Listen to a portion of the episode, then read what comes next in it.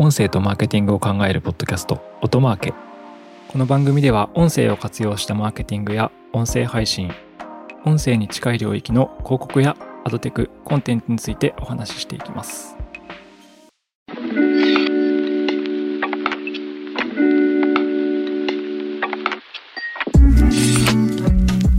はい皆さんこんにちは、えー、オトナルの八木大輔です。今回は前回に引き続き、えー、デジタル音声広告の基礎の第2弾ということで、え、進めていきたいと思います、え、前回はデジタル音声広告の大分類として、えネイティブ広告 baked-in ads とインストリーム広告 dynamic insertion dynamically inserted ads について説明しました。で今回はですね前回の話題をもう少し深掘って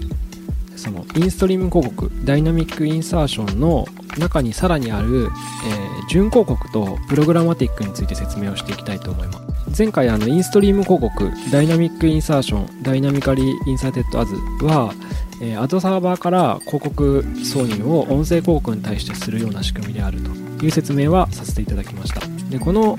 インストリーム広告 dynamic insertion にの中にも実は準広告とプログラマティックっていう種類があってこれあの特に音声広告を出稿されようとしている、まあ、広告主さんだったりとか、えー、広告代理店さん理解されるといいと思います。あとは今後広告をつけていきたい、まあ、配信者さんだったりとかあのメディアの会社の方ですね。なんかもこの辺りの仕組みを理解されるといいかなと思います。まず前提としてインストリーム広告なのでアドサーバーを使います。つまり広告が入ってない音声コンテンツをアップロードしてであの出向案件が入った時にそれをアドサーバー側から配信していくっていう仕組みです。でこれにはですね準広告とプログラマティックがあります。でこれはですねえっ、ー、とこの話をだけをしだすと非常に抽象的なのでもう少し具体的なこうメディアの名前を出して話していくと,、えーと、日本国内だと代表的なその準広告とプログラマティックダイナミックインサーションインストリーム型の広告メディアとしてはまあ、ラジコですね。ラジコ、皆さんよくご存知だと思うんですけど、国内のインターネットラジオの代表格ですよね。このラジコだったりとか、あとは、あの音声広告市場を割とまあ結構盛り上げて牽引している存在でもある Spotify の音声広告。この2媒体はダイナミックインサーション型、まあ、インストリームって言われる広告出稿手法で、まあ、音声コンテンツの間にある広告枠に対してアドサーバーから広告挿入します。アドサーバーってあのパッと聞くとものすごい難しい言葉に聞こえるんですけど、まあ、要は広告を送り込むシステムですっていうふうにだけ考えていただければ大丈夫です。でその中でも、まあ、つまりこのインストリームの中でも準広告とプログラマティックがあるっていうのはどういうことなんだということなんですけども実際にあの Spotify もラジコもこの準広告プランとプログラマティックプランの両方を持っています。で、えっ、ー、と、まず準広告のプランというのは、まあ、これはあの再生数課金であることは変わりないんですけども、まあ、予約型っていうふうに言われたりもしますね。その媒体者に対して、出向したいですっていうふうに連絡をする申し込みをするとお金を払った分だけこう配信をするようなモデルなんですけど準広告の場合は大体はですねあの最低出向額が決まっていて100万円みたいな例えば例えばですけどね100万円みたいな形で決まっていてそれ以下の小型の出向にはあまり対応していないと。最低出向額はある程度決まっていてでその額をじゃあまあお支払いしますと。お支払いしますって言った分だけ再生数がまあこう再生数分配信されるっていうようなモデルですね。ダイナミックインサーションインストリーム型の準広告のメリットはお金を払った分だけ確実にあの配信しきられますっていう感じですね。なんかよっぽどの事情とかもうめちゃくちゃあの広告額が埋まってますみたいな状態でなければ確実にこう配信はその広告費用を払った分だけちゃんとされるっていうのがメリットです。でもう一方のプログラマティックというのはプログラマティックって言葉がめちゃくちゃ分かりづらいんですけどまあ、運用型広告です。運用型広告というふうに日本だと言い換えられますね。仕組みとしてはですね、まあ、入札をしていたりとか、まあ、固定単価で販売されていたりとかするんですけど営業担当が人間をかまさずにこう広告収入稿をしてるっていう感じですで具体的にはですねあの媒体側に存在している SSP というシステムサプライサイドプラットフォームというシステムとあのまあ広告主とか広告代理店が持っている DSP デマンドサイドプラットフォームと言われるシステムをこう接続してですねあの入札だったりとか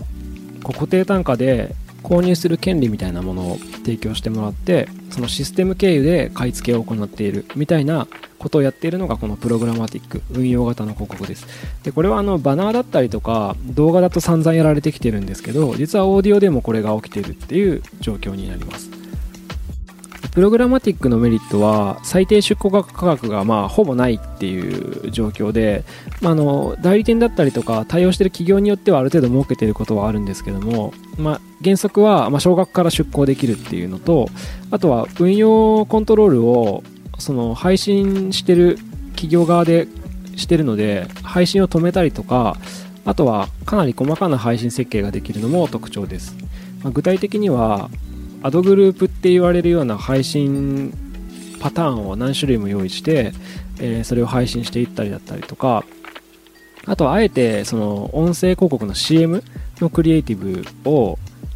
究極5種類でも10種類でも作って入稿するみたいなことを手元で行うことができるのでそこで性能比較とかを手元で行っていけるのが特徴です。でここの今準広告とプログラマティック運用型っていう2つのお話をしたんですけどこの準広告とプログラマティックが、まめちゃくちゃあるという状態になった時にどっちが優先されるのかというと必ず準広告が優先されます。つまり、ま、ものすごい予算があって買い切りたい時枠を買い切りたい時は準広告に出向するべきですしあの結構細かくそのチューニングしていきたいとか小予算から配信を開始したいみたいな時はプログラマティックで買い付けを行う。出向するというのがメリットがあります。もし、えっと、1000万の枠しかなくてあの800万円800万枠準広告で買い付けます。プログラマティックも800万枠買い付けますって状態があった時って本当は1600枠なきゃいけないんですけどこの場合どうなるかっていうと準広告が必ず勝ちます。なのであの800枠全部準広告が独占して残りの200万枠を、えー、プログラマティックで買い付けられるような状態になります。でかつプログラマティックはですねあの原則は入札を行うのが原則なので複数企業との競合の場合は、えー、ま、戦わせて入札金額が高い方が買われるっていうような状態になるので例えば広告出稿費用が100万円あった時に100万円出稿しきれないかもしれないみたいな予算が余ってしまうかもしれないみたいなデメリットもあります。ただですね、えー、プログラマティックの場合は、まあ、最大のメリットがあってあのデータを掛け合わせたターゲティングを DSP 側で行うことができるというメリットがあります。オーディオアドのダイナミックインサーション、インストリーム広告とかだと結構媒体側でターゲティングプランを用意してることも多いんですけど、これちょっと分かりづらいんですけど、媒体者が用意してる広告のターゲティングとは別に、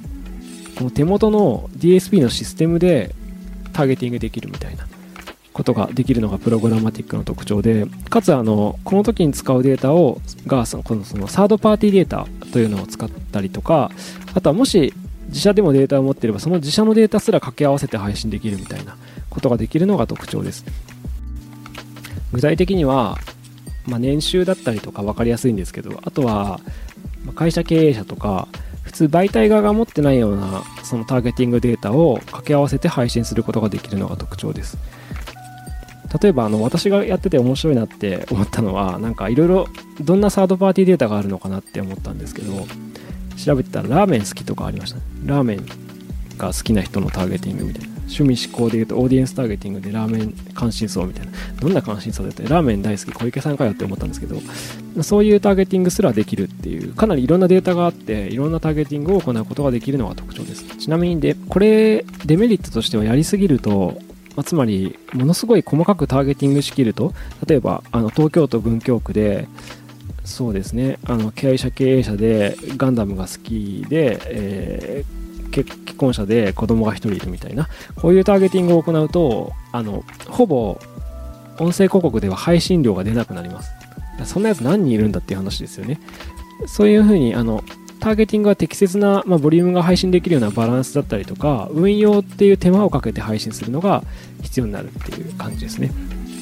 なのでプログラマティック運用型広告は、